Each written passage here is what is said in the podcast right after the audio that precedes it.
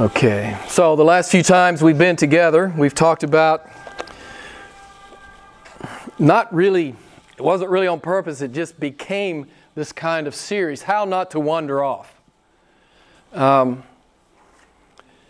we've talked about the American pastor, uh, very well known, um, very well known author as well, evangelical author, who has just recently renounced his faith.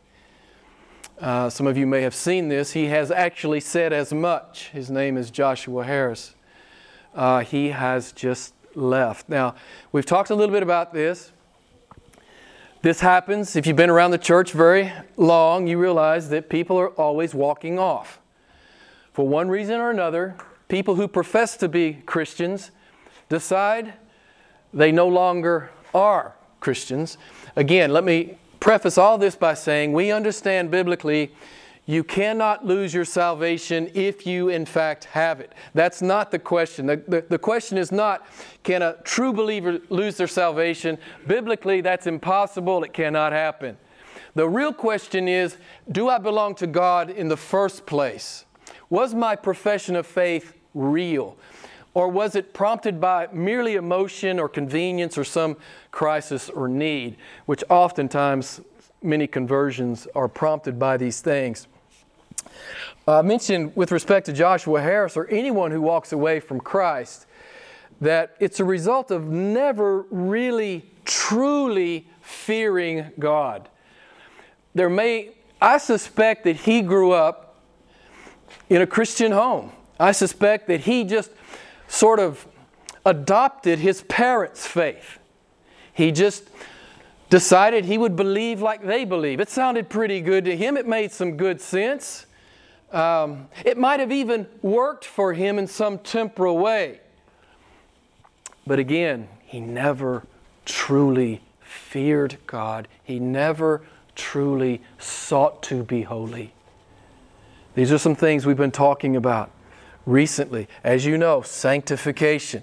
What's your assurance that you're a true believer? It's not the prayer you prayed, it's not the ordinance you did, it's not the church you belong to. What's your genuine assurance? It's, it's alive in your life, right? It's alive in your life. That's our real assurance. It's, it's 1 John. You can just go read that famous little letter, 1 John. For people like Harris and others who walk away from Jesus, it's never really desiring or purposing to become holy. You know, we've talked about it a lot. Some of you may remember Victor from Romania. He and I used to talk about this all the time. This utilitarian view of God. How can I use God for my own purposes? This is the depth to which much of the modern church has devolved. I just want to use God, I just want to get a blessing. It's never really about fearing Him and loving Him and coming to worship Him. So we've been looking at Colossians chapter 3, and what we've seen the last few times we've been together, real Christians don't wander off. They don't wander off from the church. Colossians 3:1 We keep seeking the things above where Jesus is seated.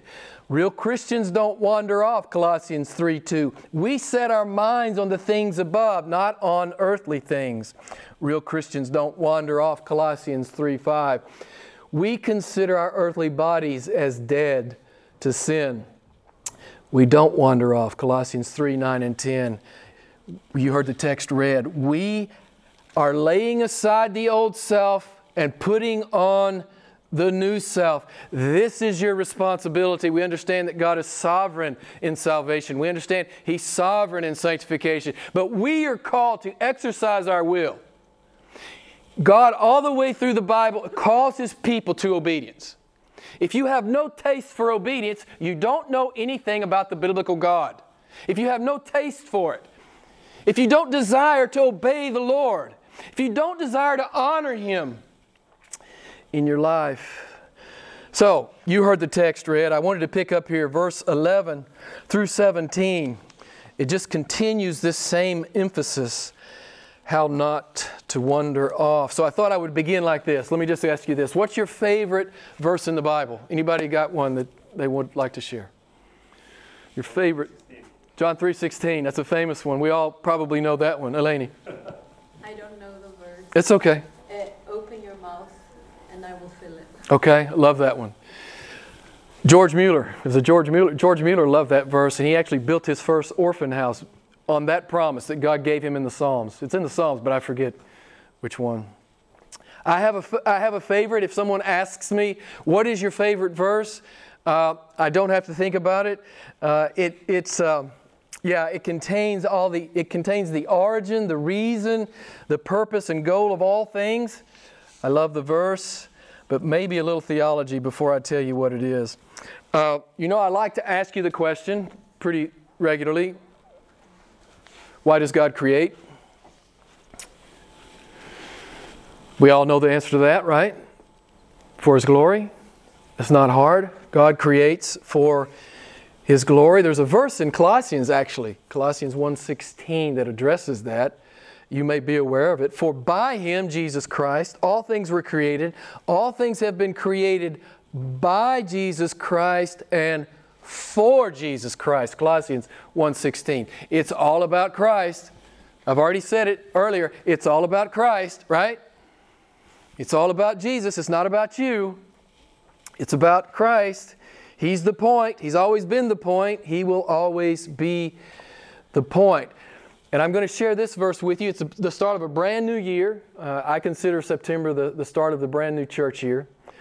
It's a great way to start. Of course, it's a John Piper quote. I share it with you three or four or five times um, a year, but let me read it to you. I love this, this verse, or pardon me, this, this quotation. In creation, God went public with the glory that reverberates joyfully between the Father and the Son and the Spirit. So the eternal happiness of the Godhead spilled over into the work of creation. All his works are simply the overflow of his infinite exuberance for his own excellence. I love that last sentence. Before I die, I want to write a sentence like that. I've never gotten close. All of his works are simply the overflow of his infinite exuberance for his own excellence. I think every born again Christian understands that kind of talk. So, the temporal and the eternal is a trajectory into the infinite exuberance of God. Why does God create? For His glory. And the true believer is caught up in it. We will taste, as C.S. Lewis says, the glory of God. He doesn't share His glory with us, but we will be enveloped in it. We will see it. We will delight in it. So, my favorite, my favorite verse, Romans 11:36 For from him through him and to him are all things to him be the glory forever. It's my favorite verse. It's it's the Bible, it's it's the cosmos, it's all of life and eternity right there, right? For from him through him and to him are all things. You're right. I've already said it. You're right. It's not about you. And I always tell you this aren't you glad? You're not that interesting. It's not about you. Praise God, it's not about me. I would be so bored if it were about me. Think how small and limited and restrictive, restricted and unimaginative your life would be if it were in fact all about you. I often wonder, you know, I'm an old man, and I often wonder how people can get to be my age and not know Christ. I think I would have killed myself a long time ago. I'm, you know, I don't want to startle you or anything, but I just find myself completely uninteresting apart from Jesus Christ. Um, I don't know how people live very long. You know, when you're growing up, you think, well, there's something new in the world that's going to really make it happen for me. And you just realize the older you get, there's really nothing in the world that's going to make it happen for me. What, what, did, what did Solomon say in Ecclesiastes? God has set eternity in our heart, and you know it's true. It doesn't matter what you get, you want something. It doesn't matter that the dream you've always had, when you get it, trust me, I'm an old guy. When you get it, you're going to want something else. You're always going to want something else. You know what you want. The human heart must have God.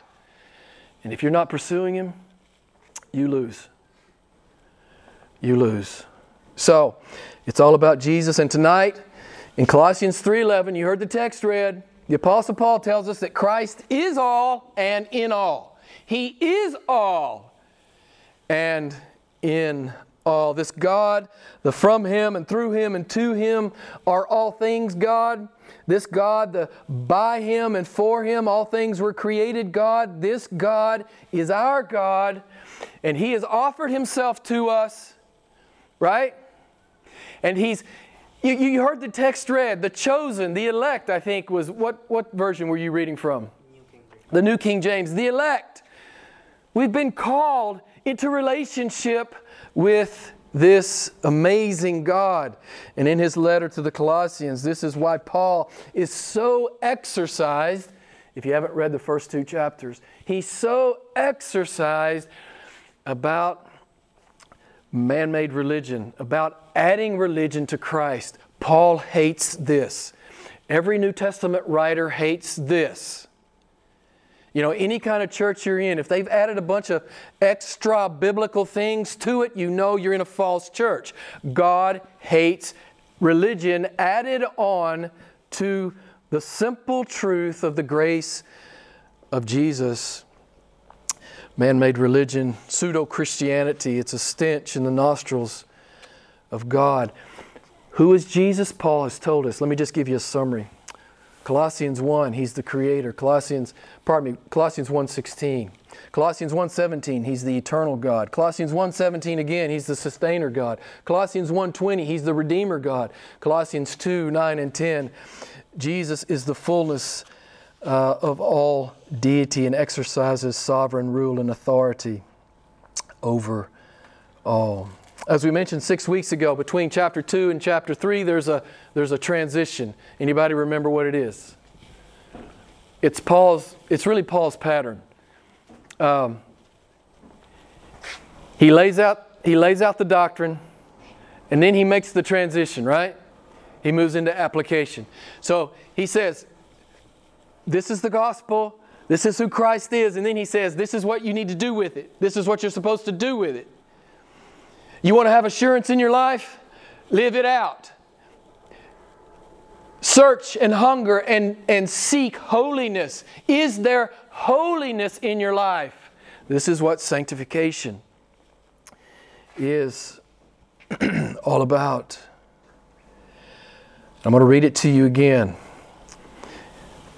Verse 1 of chapter 3 If, big if, we've said that each time, if you have been raised up with Christ, keep seeking the things above. Set your heart and mind on the things above.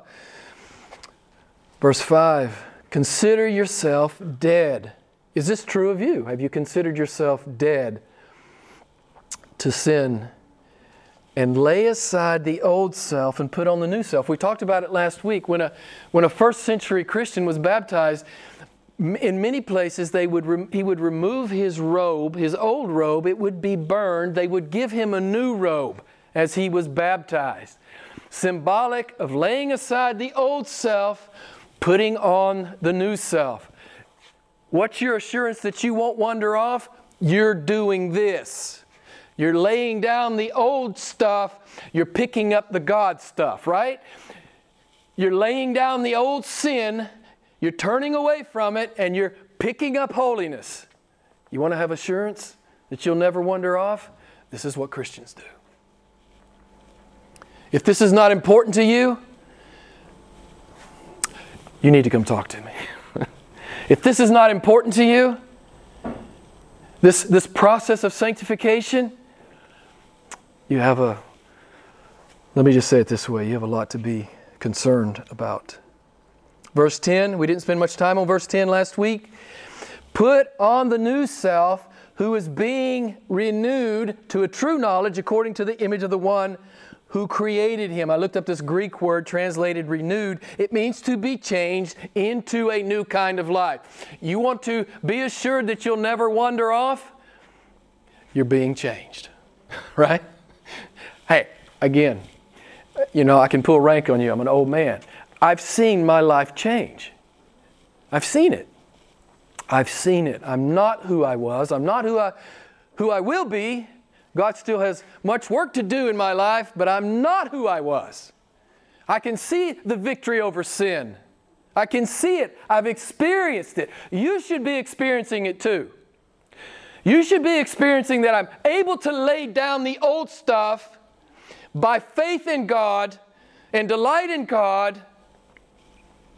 I'm picking up the new stuff, man. I'm picking up the infinite exuberance for His own excellence. You know, I'm finding joy and delight in who God is. You know, I've already mentioned this, but you know, there's just a lot of bored people, man. You just run into a lot of bored people, don't you? Don't you just run into a, a lot of bored people? They don't know God. They have no idea how awesome He is and how deeply rewarding and beautiful and wonderful it is to be in relationship with the Creator.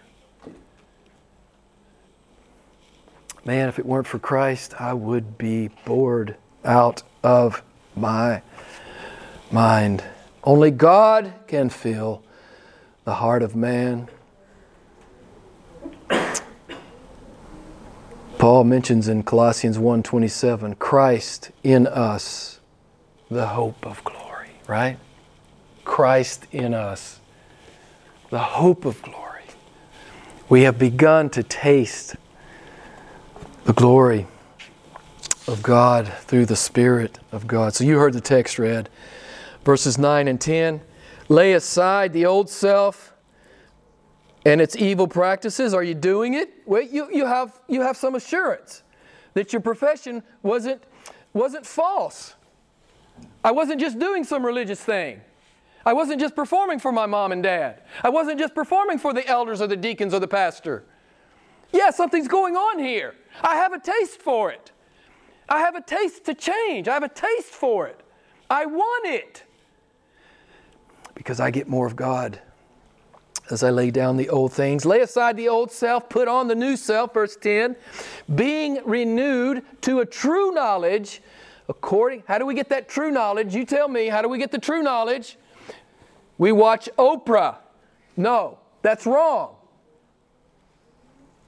We're in the Word of God. We are students of the Word of God. So we are renewed to a true knowledge according to the image of the one, according to the one who created us, according to God. Verse 11 this renewal in which there is no distinction between Greek Jew, circumcised and uncircumcised, barbarian, Scythian, slave, and free man, but Christ is all in all. Paul says, hey man, this is not about your Greekness or your Jewishness, your ethnicity, your religiosity, your cultural or educational status, or your social standing. This is about knowing God. The rest of that stuff doesn't matter at all. Doesn't matter at all. This is about knowing God. This renewal, did you notice? My text, I don't think. Um, I don't think that Rohan's text used this word, verse 11. A renewal in which there is no distinction. This sanctification. We're all one in it, right? We were all the same before sanctification. What were we before the process started? What were we? Vessels of wrath, right? And we're all the same after God starts that process. What are we now? If we're in Christ, what are we now? Vessels of mercy and grace, right? So we're, we're all the same in our sanctification. It's one thing I love about ICM is the diversity. 92 nations over 15 years. Karen and I love it. We love every minute of it. We love having friends all over the world. We love being able to, you know, have a free place to stay wherever we want to go. That's really cool. That's the least of it, obviously. But I love ICM it's not it's not about you know ethnicity. It's not about nationality. It's not even it's not about denomination. It's about we are lovers of christ. You know we don't have a scythian section in the church. We don't have one. We don't have any kind of section in the church. We're all the same. We're all being sanctified by the the work of the Holy Spirit. There's a, a radical oneness that's going on. And this was radical in the first century, man. It was just radical in the first century. People and races and classes did not mix.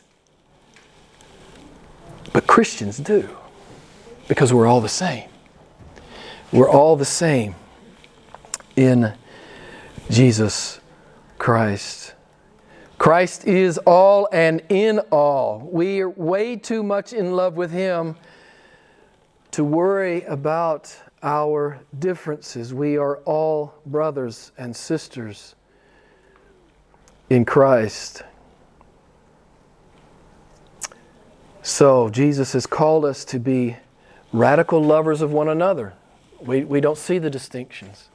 We, we love one another. It's a hallmark of true conversion, 1 John. You know what 1 John says? Loving the brethren. This is how you know. You're in Christ, you will love the brethren. Again, it's, it's the outworking of sanctification, right? It's not something I did when I was eight, it's something that's happening now. It's something that never stops happening. I'm learning to love the brethren. That's just one thing that John talks about in 1 John. Of course, you know what Jesus says in John 13 if you have love for one another, even as I have loved you, all men will know you're mine. They'll know you by this. There is no distinction in the church. We're all the same. We're adopted children, period. We're adopted children. So, you guys understand the flow of Colossians, right? Paul annihilates man made, um, the man made religion, pseudo Christianity, the Christ plus Gospels. He annihilates and then he reminds us that we are intimately and personally saved by the radical grace and love of God. And then he says, You're to live this out. It's what I've already shared with you from the Colossians passage. You're to live it out. It's supposed to be alive in your life every day. Sanctification is supposed to be alive and well in your life. Let's pick up here verse 12, Colossians 3. And so, as those who have been chosen of God, holy and beloved, put on a heart of compassion, kindness, humility, gentleness, and patience, bearing with one another and forgiving each other, whoever has a complaint against anyone, just as the Lord forgave you, so also should you. And beyond all these things, put on love which is the perfect bond of unity, and let the peace of Christ rule in your hearts, to which indeed you were called in one body, and be thankful. Now, don't you love it that you're the chosen of God? You know, I mean, I've preached I've preached about the elect of God and the chosen of God, the called of God, the predestined of God before, and I've had people get up and walk out. And it's like, wait a minute. I'm reading the Bible to you. You have a problem with the way God saves you? You have a problem with the way God saves a man? You have a problem with it? You do have a huge problem. It's the only way to get saved. Biblically, it's the only way to be saved. Many churches will not talk about the sovereignty of God in salvation? Well, what I want to say is this is blasphemous. This is blasphemous. We'll see it on the last day. All the false teachers and all the false denominations, we will see it on the last day. God is clear about how He saves His people. And He expects His preachers to proclaim it, and He expects his congregants to receive it, even if you struggle with it. You know Ephesians 1. He chose us in Him before the foundation of the world. Listen, I've told you this before. You know, when it gets really hard for me, and I, I when it's just hard as it can get, and I don't know what else to do, and I just it just feels like God has abandoned me. I always end up at Ephesians 1, right? Wait a minute, Jim. I know it's hard today, but wait a minute. But you know, in eternity past, how does it say it? I was chosen in him before the foundation of the world. Right? I'm secure before I'm born. I'm secure before the foundation of the world for all eternity. Once you're secure in God, you're secure forever.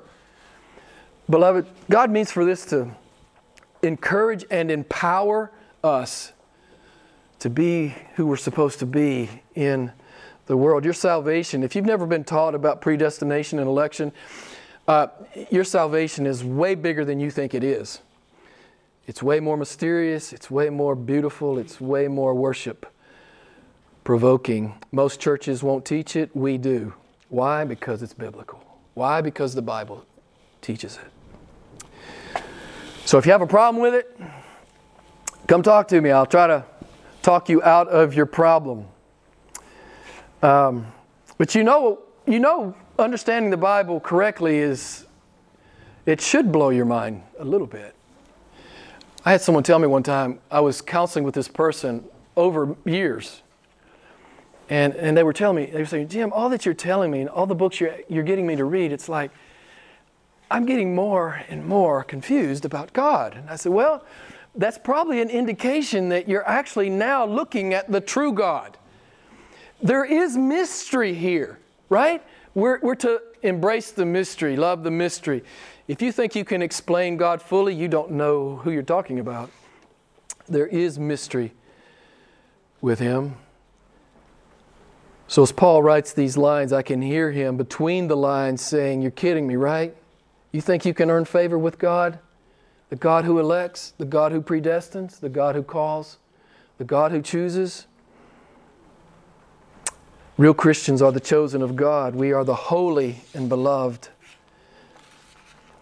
It's not because of our legalism, mysticism, or asceticism. It's not because of our Catholicism or our Protestantism. It's because God has loved us. And you remember what God told the, the Old Testament Jew in Deuteronomy 7. Why has God loved me? God says, I have loved you because I have loved you. I have loved you because I have loved you. If you want a deeper explanation, um, I don't have one for you. Verse 12 God once again calls us to cooperate in our sanctification. Yes, uh, there's a sovereign aspect to sanctification. He's doing all the heavy lifting, but we are called to cooperate. Put on the label, put on God's label, put on a heart that reveals these things. Compassion, kindness, humility, gentleness, and patience.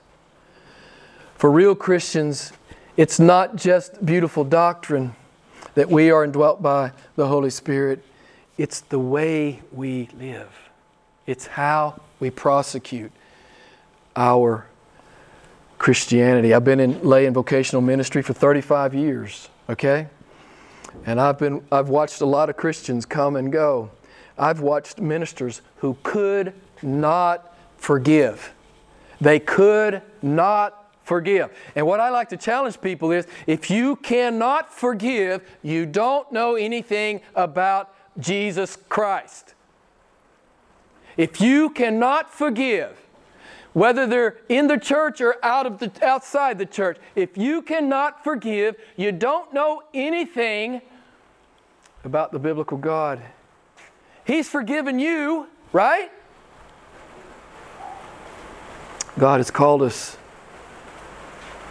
to be ready to forgive. And I don't need to explain the, the attributes here the, uh, of the true believer. You know what these words mean. Uh, I did like the fact that he said, bear with one another. It, it, it, it uh, it means to endure. To be long suffering, we've talked about it many times. It's been on my heart for a couple of years since I saw the text in one of Peter's letters, right? What do we do when we're persecuted? What do we do when someone attacks us? What do we do? What does a true believer do? I know it's not natural to do this, but what do we do when, it, when someone comes after us, when someone slanders us, when someone attacks us? What do we do? We give it back to them, right? We drop the hammer on them. Wait, no. We give a blessing. Now, this may be one of the hardest things God calls us to do. You want assurance? that God's at work in your life? Learn how to give a blessing to the man who attacks you. This is supernatural, beloved. This uh, is for sure supernatural. So bear, bear with one another, whether it's persecution, injury, threats, insults, complaints, lies, defamation. God says, bear with one another. You may remember Paul in, in, in Corinthians, uh, 1 Corinthians chapter 6, he says, you know, he was, he was rebuking the Corinthians for taking each other to secular court. He said, why not rather be wronged than go to the unbelievers?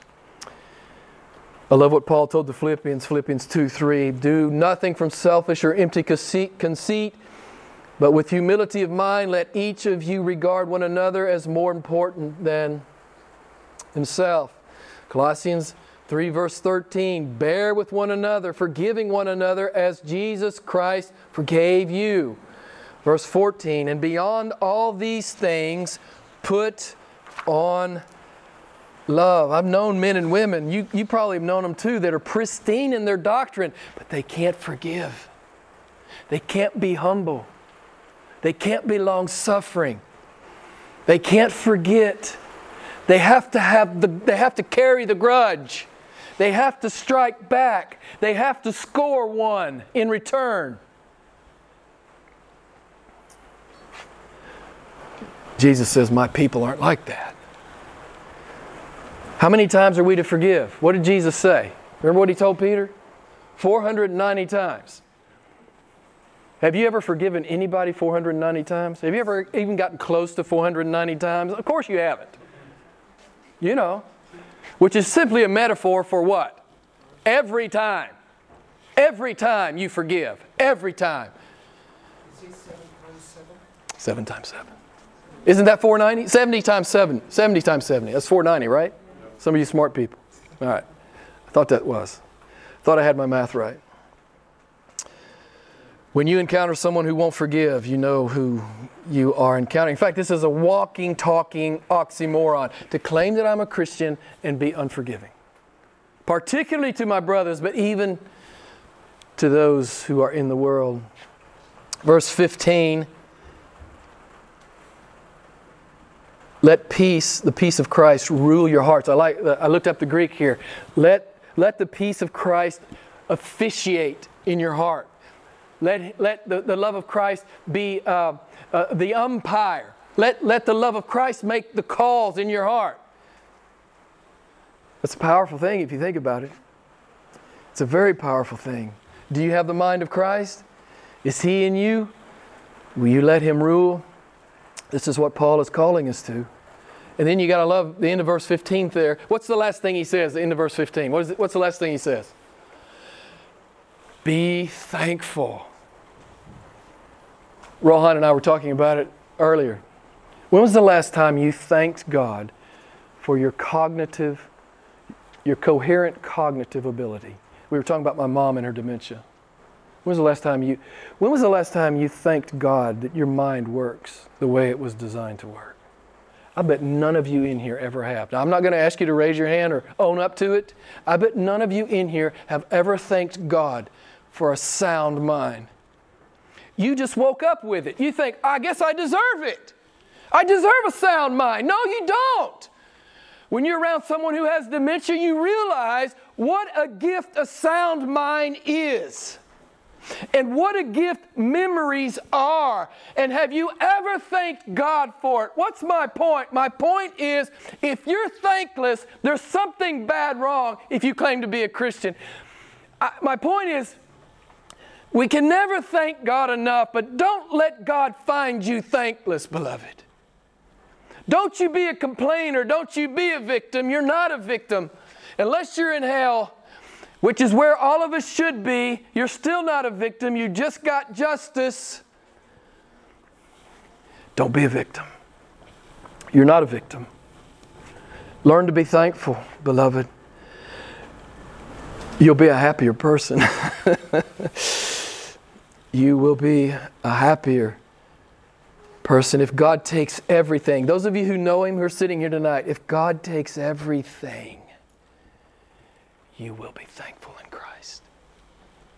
If He takes it all, every temporal blessing, if it's all gone tomorrow, will you be like Job? Will you drop to your knees and worship God? This is what true believers ultimately do. Let's finish up. Verse 16 Let the word of Christ richly dwell in you. What's he saying? What's he saying? Be in the Word. You want full assurance? Be in the Word. Bring your life uh, into conformity with the Word. If you don't know the Word, you can't live the Word. You want assurance? It's living the Word. It's not what you did when you were eight. It's what you're. It's how you're living now. It's it's First John, beloved. It's all present tense. What's, what's going on in your life right now, right? Let the word of Christ richly dwell in you with all wisdom, teaching and admonishing one another with psalms and hymns and spiritual songs, singing with thankfulness in your hearts to God. And whatever you do in word or deed, do all in the name of what? The Lord Jesus. Is that true of you? Hey, I know we all force, I'm not talking about perfection up here. I got miles to go. But when you read the Bible, you realize how high the call is, right? And you realize that you really need to be working at this. This is not going to happen by accident. Christianity is not going to happen by accident. Sanctification is not going to happen by accident. You have to want it, you have to fight for it, you have to lay your hands on it. Beloved, that's what Christianity is. It's not like the rest of the world religions.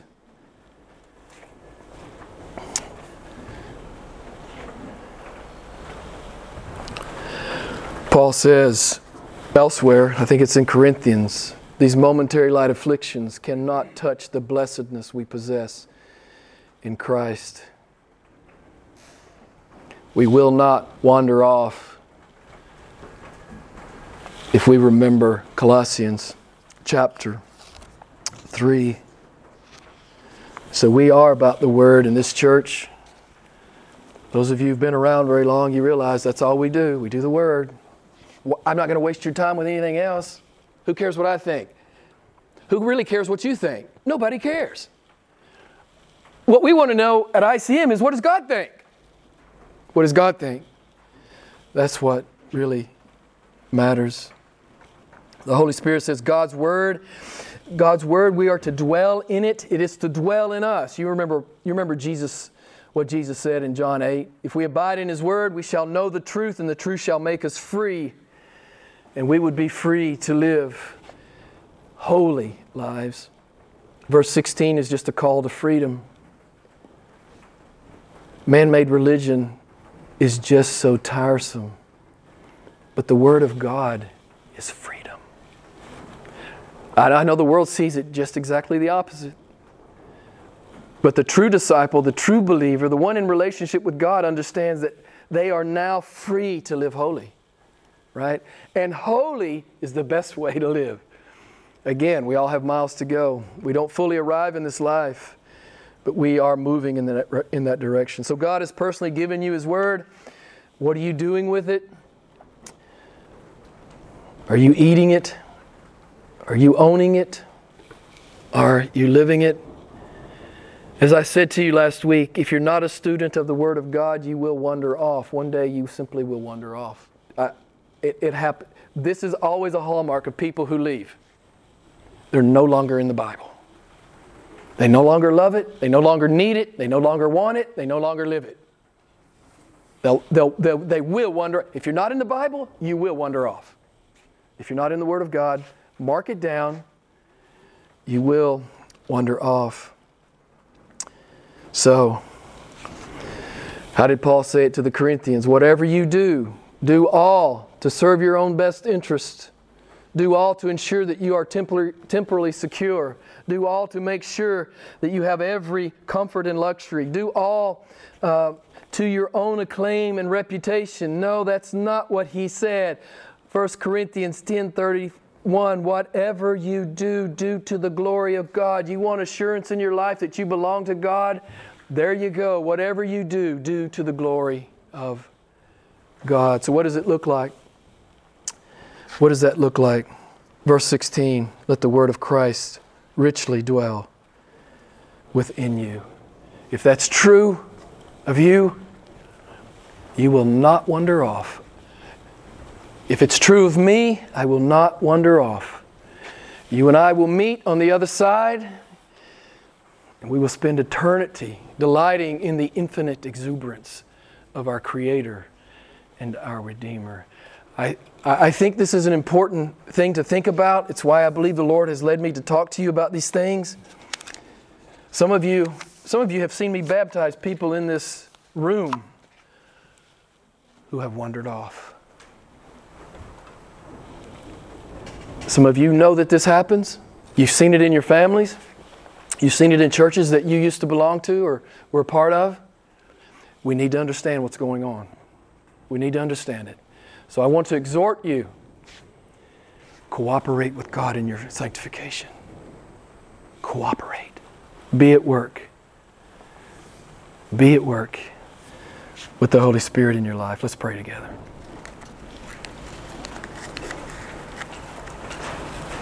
Lord, we thank you for the text. we thank you for this exhortation. We thank you for this teaching.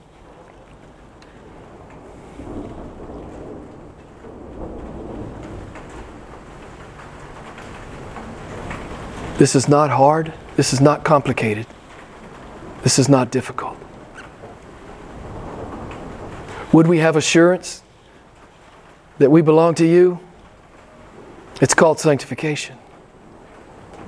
It's called putting down the old stuff and picking up the God stuff. This is, this is what it is. This is what Christianity is on the pages of the New Testament. This is what true believers did in the Old Testament. Lives are changed, lives are irrevocably changed when we genuinely come to God.